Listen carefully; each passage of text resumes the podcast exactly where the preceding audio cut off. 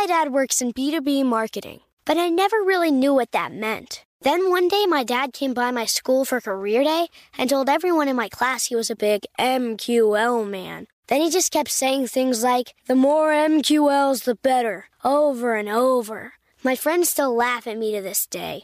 I think it means marketing qualified lead. One thing's for sure, I'll be known as the MQL man's kid for the rest of my days. Why couldn't you just be a fireman or a lawyer? Why? You ruined my life, Dad.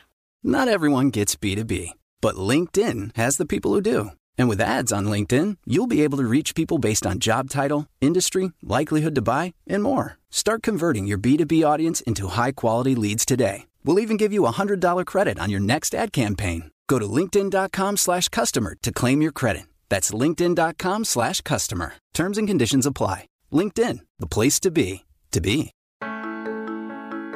Good morning. This is Laura. Welcome to the Before Breakfast podcast. Today's tip is about how to avoid the 2 p.m. slump.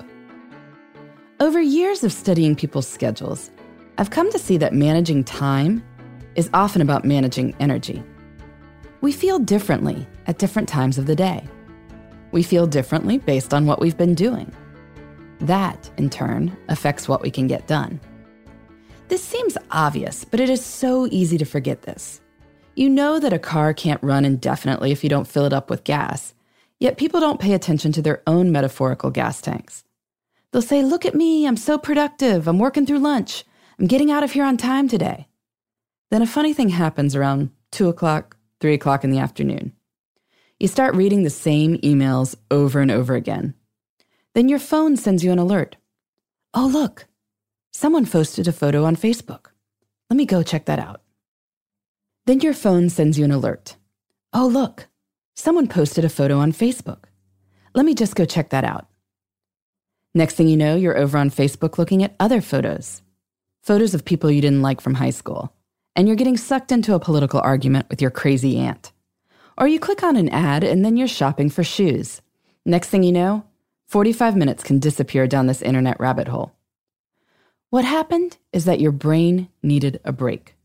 You didn't give it a real one, so it took a fake one. But it would have been so much better to take a real break. Going outside for a 20-minute walk would have energized you, and you would have saved time.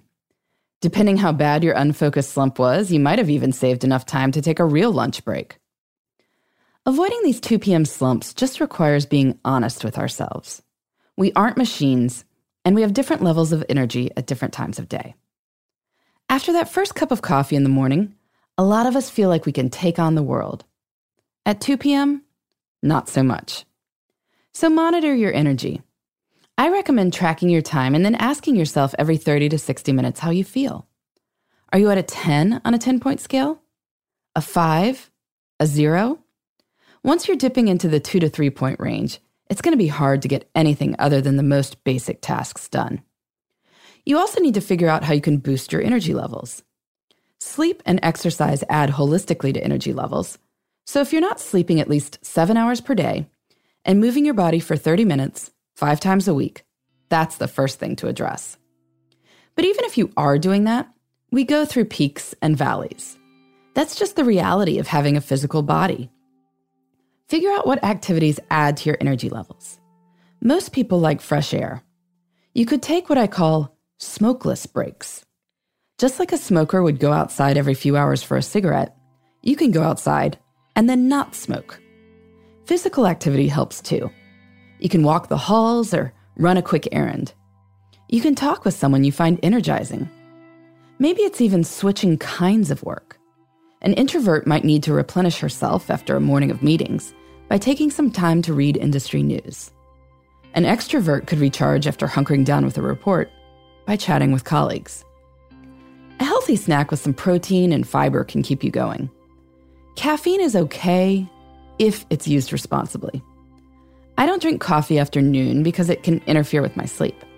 But I really like the British concept of tea time. Indeed, some of the most productive teams I've ever studied stop for a while in mid-afternoon to walk to a nearby cafe and get tea together. This combines exercise, fresh air, a change of scenery, socializing, and modest caffeine intake. It's pretty hard to get more energizing than that. As a result of taking this break, people in these workplaces are actually productive from 3 p.m. to 5 p.m. And if there's a certain amount of work that needs to get done, I think most of us would rather work from 3 to 5 than from 5 to 7. By taking breaks when you need them, you can actually get more done in less time. This is Laura. Thanks for listening. And here's to making the most of our time.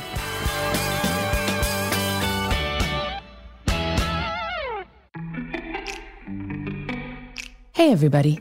I'd love to hear from you. You can send me your tips, your questions, or anything else.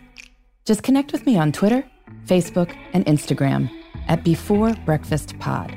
That's BE, 4, then breakfast, POD. You can also shoot me an email at beforebreakfastpodcast@iheartmedia.com. That Before Breakfast is spelled out with all the letters. Thanks so much. I look forward to staying in touch.